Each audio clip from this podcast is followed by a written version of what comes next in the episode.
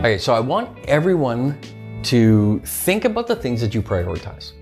What things matter most to you in terms of uh, where you're going to invest your time and your energy into. And as you're thinking about that, I mean, you're probably thinking about things like your kids, if you have them, uh, your significant others. Uh, maybe you're thinking about work. Maybe you're thinking about a hobby.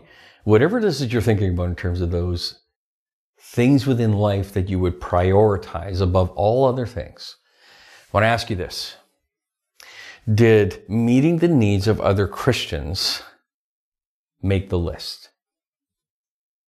Did meeting the needs of other Christians make the list? What we're looking at today in this Big Butts of the Bible series is this thing that I want to refer to as active love. This is a love that moves. It's a love that, that does stuff. Um, and so if you have your Bibles with you, I want you to turn with me to 1 John chapter 3, verse 16 to 24. That's where we're going to be anchoring ourselves today. 1 John chapter 3, verse 16 to 24. In the beginning of your Bible, there is a table of contents. People worked really hard to put it there. Don't be ashamed to use it. And here's what it says. 1 John chapter 3, verse 16 to 24. This is how we know what love is. Jesus Christ laid down his life for us, and we ought to lay down our lives for our brothers and sisters. If anyone has material possessions and sees his brother or sister in need has no pity on them, how can the love of God be in that person? Dear children, let us not just like, and, and right here, like verse 18, this is the but that we're looking at in this passage. Dear children, let us not love with words or speech, but with actions and in truth. And this is how we know that we belong to the truth and how we set our hearts at rest in His presence. If our hearts condemn us, then we know that God is greater than our hearts and He knows everything. I'm just going to keep reading here up to 24. Uh, Dear friends, if our hearts do not condemn us, then we have confidence before God and receive from Him anything that we ask because we keep His commands and do what He pray, please, and do what pleases Him. And this is His command: to believe in the name of His Son, Jesus Christ and to love one another as he commands us. The one who keeps God's commands lives in him and he in them. And this is how we know that he lives in us. We know by the Spirit he gave us. Let's pray together. Lord God, I thank you so much for our time together. And I pray, Lord, that as we're looking into your word and we are having this conversation about what this active love actually, in fact, look like, uh, I pray, Jesus, that you will help us to be a people who have eyes that see, ears that hear, hearts that are open to you today. In your name I pray. Amen. Okay, so I asked you earlier, you know, what are the things you prioritize, right? Uh, in terms of the things that you would invest your time and your energies into. And then I asked you, would you, would you include within that list other brothers and sisters in faith? And I think it's important for us to understand where we sit on this because there's something that we're called into that was there for the early church that made the early church incredibly contagious as a community. John gave us his command that we are to love one another, right? In John, 1 John 3 11. And that we should love one another. The command to love others is one of the most repeated commands in the entire New Testament. As a matter of fact, it's said in about 55 different ways all throughout the New Testament, more than 55 times but many, many ways as well. As a direct command, here's some of the forms it takes.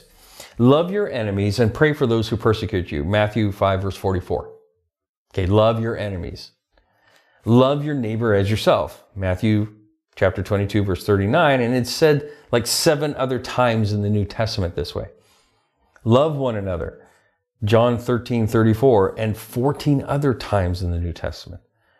Do everything in love. 1 Corinthians chapter 16 verse 4. Serve one another in love. Galatians 5:13. Bear with one another in love. Live a life of love. Speak the truth in love. Put on love. Pursue love. Stir up love or stir up one another to love. Love one another deeply and more. And so there is this disposition that we are to have as believers that shows a love towards other believers, period. No ands, ifs, or buts. This is how we are to function.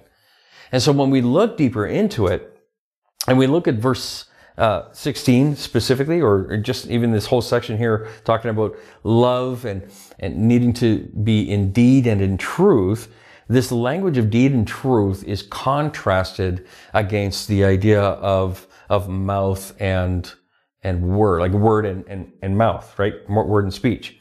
It's not that we shouldn't speak lovingly to other people. It's like there's plenty of scriptures, especially within the Proverbs, that we are to speak well to each other and of each other. Plenty of scripture telling us that. But, but here, John is telling us that real love is shown and not just spoken. There's deeds, there's activity, there's action. Real love is also love that's done in truth. And so you see two major love problems within the world around us, right? So the first problem would be something like this promising a lot with our words and not following through on our actions in terms of um, how we commit to other people. It's a love issue, right? Like, do I love them enough to follow through on the things that I say I'll follow through on? And, and so we have that. And many people refer to that as like a hypocrisy, right? It's a love hypocrisy. We claim one thing, we do something different. The second one would be the idea of doing something for somebody, but we have these impure motives in it that are very selfish, right? That directed towards us. And that would be a manipulative kind of love, right? Like, if you love me, you would do this, okay? But if you would love them, you wouldn't ask them that way and with that intention. So you might be sitting there with painful memories about maybe a way you were wronged with hypocritical or um, with manipulative love. But I want to I want to tell you that God has a better plan and a perfect way for us to respond. And maybe you're sitting here and you'll realize that, well, sometimes you've been that person that's been the, the loving hypocrite or the manipulative way of loving. In fact, to some degree, we probably all have been. And I want to tell you that God commands us towards a different way of loving. As a matter of fact, um, Peter, no, sorry, James was really big on the idea of us not just being an intellectual Christian, the, the person who doesn't just hear things. He actually says in James chapter 1 verse 22, do not merely listen to the word as so deceive yourselves, do what it says. So don't just listen to it, do it. There's this active response to the word of God that we're to have, especially as it relates to his commands because God calls us to obey his commands. And so when it comes to this, we are to love unconditionally, just like Jesus loves unconditionally. And I want to share two realities with that. There's the reality of the act of love that I just finished talking about, right? And the act of love is the unconditional love. The act of love is a love that lays itself down. And then you have what I would refer to maybe as a, as a passive love, right? If you got active, you got passive. And, and passive love has a tendency to close up and self protect rather than lay down. And so the passive love you could say would be conditional love. It is the love that is going to be characterized by that hypocritical love or the manipulative love. You've got the unconditional love that's going to be characterized by the attitude and the example of Jesus. And there, like I said, there are these two big realities. We have the active love and the passive love. So let me explain these out a little bit. If you look at verse 16 of 1 John chapter 3, verse 16, um, what it does for us is, is gives us a bit of a launching pad to understand what love is, and then what it means for us to behave in relationship to that. This is how we know what love is. Jesus Christ laid down his life for us, and we ought to lay down our lives for our brothers and sisters. So there you go. That's what active love is. Jesus Christ laid down his life for us, and we ought to lay down our lives for each other. And so, if you really want to know what love looks like, it's the cross. Jesus laying down his life for us. And you compare that, like you compare this passage with other passages that reference Jesus' love in this way. For God so loved the world that he gave his only son that whoever believes in him should not perish but have eternal life. John 3:16. It's demonstrated in 1 John 3:16 that we just talked about, right? Like by this we know love that he laid down his life for us and we ought to lay down our lives for our brothers and sisters. The world will tell us all kinds of things about what love is. But this verse tells us the perfect example and tells us how we can be enabled to love in the same way. It says that, that Jesus laid down his life for us, and then it tells us to do the same thing. And like, really, the only way that we're going to be able to love like Jesus did is to be enabled by him to love as he did. This kind of love is unconditional. But God showed his love for us in that while we were yet still sinners, Christ died for us. Romans 5 8. So think about this. Like if we're supposed to love like Jesus, then that love is unconditional, meaning that the other person doesn't determine the strength of, the determination of, or the value of our love. It's unconditional. We love them. Now, you may not always like them. That's different. But we always love them. But then, in addition to that, it is sacrificing. It is a self sacrificing love towards our brothers and sisters in faith. And this is where it gets really uncomfortable for us because we love the idea of a sacrificial love when it comes our way. You know, we, we are, we feel a sense of value and gratitude when people sacrificially love on our behalf. We don't always feel like sacrificially loving on someone else's behalf. And especially if it's a person, man, that we just like their personality is sandpaper for us, right? Like we just, we don't get along. We, you know, like we know that we're supposed to love them, but we're not confident. Like we know that God loves them. We're just not sure that God likes them either. Right? So it's this, this thing that we struggle with because we seem to think that we can only love the people that we enjoy. And yet we're told to love our enemies. And I don't enjoy enemies. I don't want any. And I certainly don't enjoy them. So there's this unique space that Christian love has that moves in favor of the person that we're to have our love directed towards. Well, we love our enemy and we bless those who persecute us, right? We, we certainly we love our family and, and that kind of stuff. And then at the same time, like God showed his love for us in that while we were yet still sinners, Christ died for us. And so Christ's love was not dependent on our holiness. Christ's love gave us our holiness. Now think about that for a second.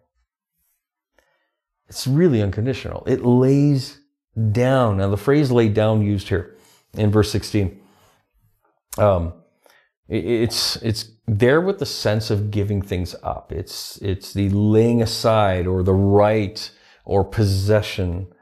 Um, it, it's directly in line with the use of the agape love that gets talked about um, in this exact same passage. Jesus chose to lay aside his very life, uh, his right to live, and that was an act of love, is what we're learning in this particular passage. And it comes with no conditions. look, Jesus didn't wait for people to suddenly become worthy of him dying for them. He didn't wait for them to love him. Um, he didn't wait for them to reach a certain level of holiness. He didn't wait till people stopped rebelling against him. He didn't wait until people stopped being mean to him. It wasn't a matter of waiting until people reached a certain level of deserving kind of love. He loved and he acted on their behalf in that love. Now, can you imagine if parents loved their children conditionally? Like they would wait until their kid reaches some level of deserving it? when you start appreciating who I am in your life, then I'll start loving you properly. Like it, we don't do that. That's not how it works. Unconditional love lays down. It doesn't mean that we accept or condone any forms of abuse or ignore sins from other people. That's not what we're talking about. Jesus didn't do that. Jesus called people on their sin. People still need to be held responsible for their actions, and they got to deal with the consequences of what they do, but you know, sometimes that's an act of love too. Like I think about the, the times where I need to correct my kids, it, it's for their good. And so when someone's doing sin in life, And when we come towards them and say, no, this has got to stop, it's actually for their benefit. It's not just simply punitive. And here, what we're talking about is the inner motivation of the heart and how we respond to people. So, do we love based upon the standard that someone must earn in our eyes? Or do we base it upon the standard that God has given every person whom He has created in His image? So, is it based on how we evaluate or is it based on how God evaluates? If it's based on how God evaluates, well, then we lovingly sacrifice, and that's our starting place. It's based on how we evaluate. Then that person's got to earn it to some measure before we're willing to, to kind of give it, right? Unconditional love lays down. Laying down requires sacrifice, and it's a sacrificial, unconditional love. That is what Jesus does, and we're called to do the same according to verse 16. And so verse 16 provides us the example of what we are to be, what we are to do, and the motivations related to that. Then you could say that verse 17 is the contrast to it, right? Like verse 17 reads, it says, If anyone has material possessions and sees his brother or sister in need, but has no pity on them, how can the love of God be in that person?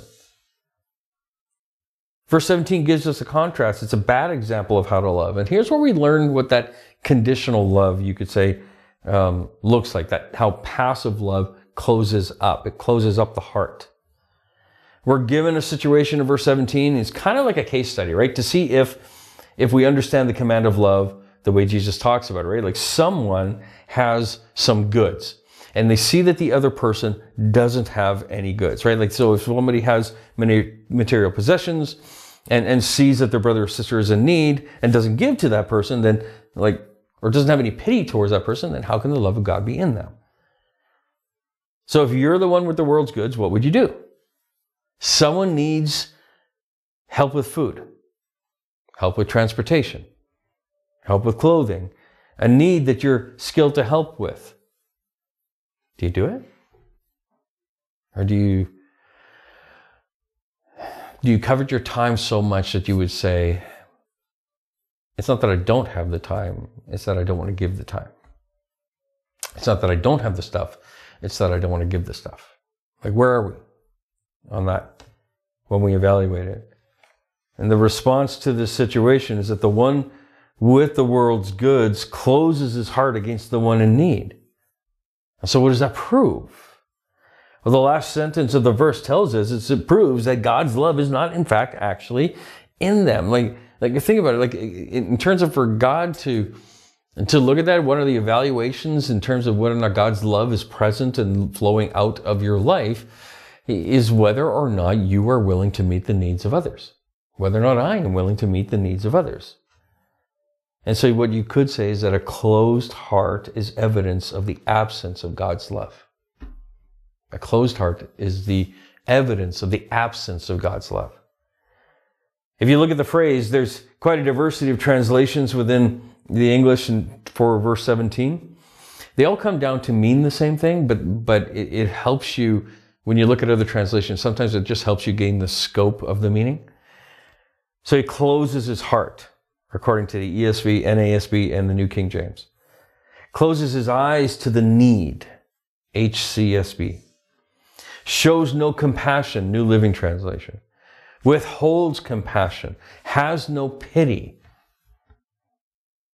In other words, the heart's not moved towards that person. The Greek word here um, for having no pity or, or lacking of that compassion, it's actually the Greek word for bowels. Now, I know that sounds disturbing, right? Because we say, ah, come on, have a heart. They would say, hey, have some innards. Uh, because the belief is that the emotions um, the innards, the innermost place of the person, were the was the place that the emotions sat.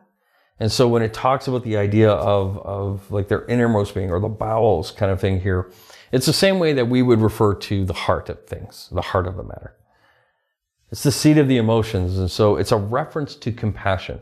So if you have stuff, according to this, if the person who has the stuff sees the need of the brother or sister but doesn't have compassion towards them, meaning that they won't help fulfill meeting that need, how can the love of God be in them? In other words, it's not evidenced in them. And it's a little case study given in 17. It's the person that has the world's goods. They can then meet the need.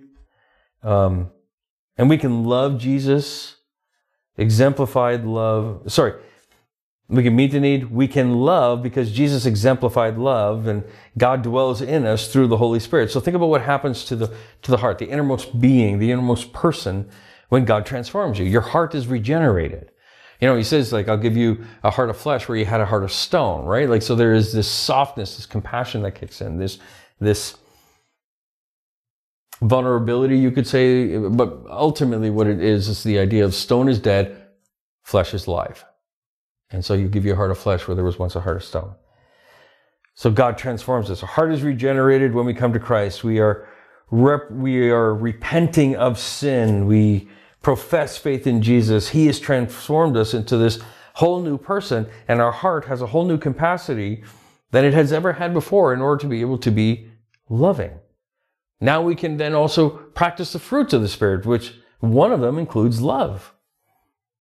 When an opportunity to love comes up, the reason why we would not love as we should is because we would close our hearts. We would not yield to the Holy Spirit's prompting and love like we should. I have lots of conversations like this with people when we talk about the Holy Spirit's prompting and, and, and to move us towards acts of compassion. And sometimes it's like this, you know, you're driving on a highway, it's cold night, and someone's pulled over on the highway. It's pretty clear that, that, that something's wrong. And you just keep driving. And the reason you keep driving is, is we, we have this logic that we, that we use and we say, well, that person's got a cell phone, so they're going to contact whomever it is to come and help them.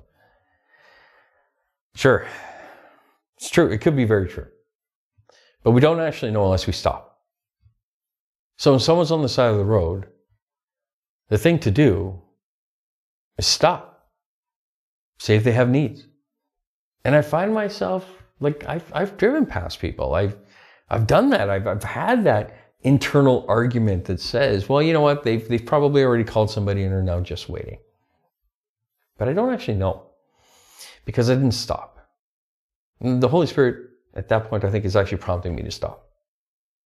At the very least, even if they don't actually need my help, the act of compassion shown by stopping will be an encouragement to them in the day. And I want to suggest to you that any time that we would withhold this or we don't follow the Spirit's prompting on this, when we're not willing to let someone into our hearts or into our transformed world of grace, we close ourselves to that person. And we call that conditional love. There's a some reason why you don't feel like that person is worthy of experiencing the transforming grace that you've experienced in that way. We close our hearts and, and we don't love, but instead, we should respond, or instead, we actually respond just as sinfully we could say as a person who maybe they've sinned against us, they've done something against us, and our response is to close up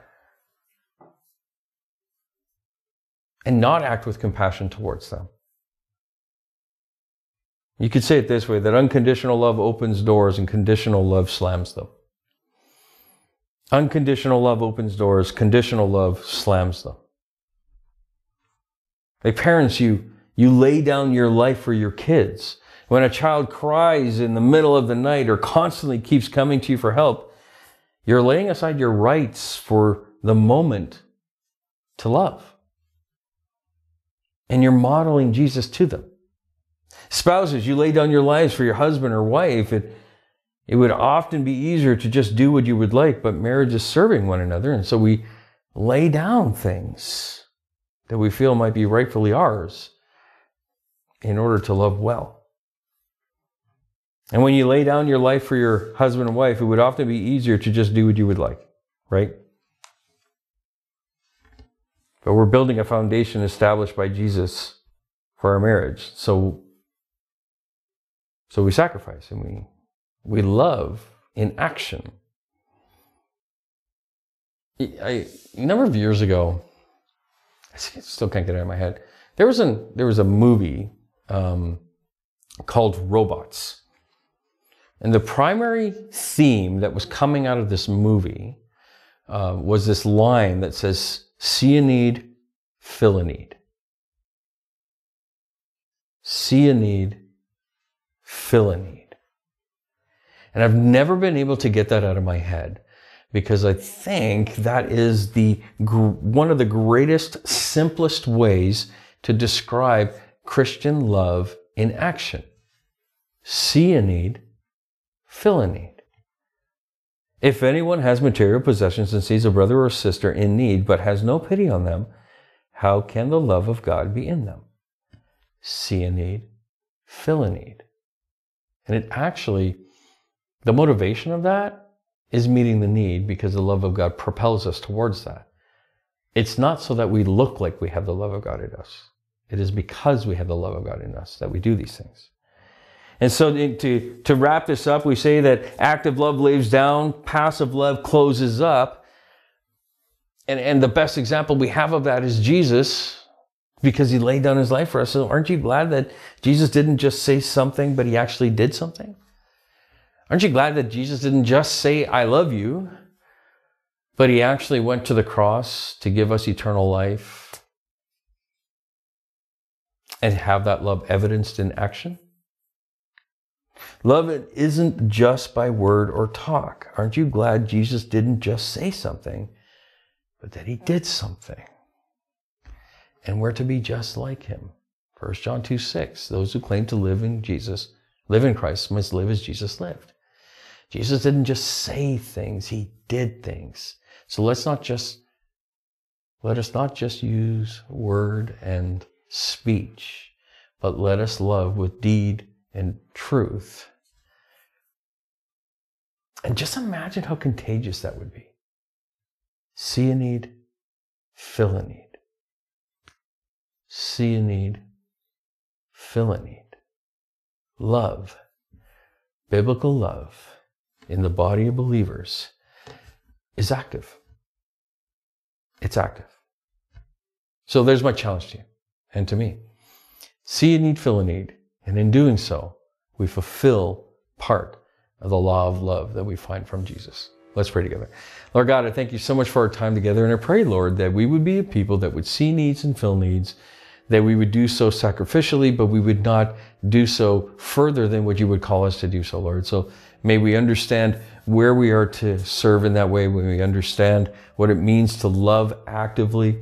May we understand, Lord, truly that we are to be models of you. We are your ambassadors. We're to be conformed to your image. You saw a need. You filled the need. And we're to be just like you, Lord. Help us to do that. In your name I pray. Amen.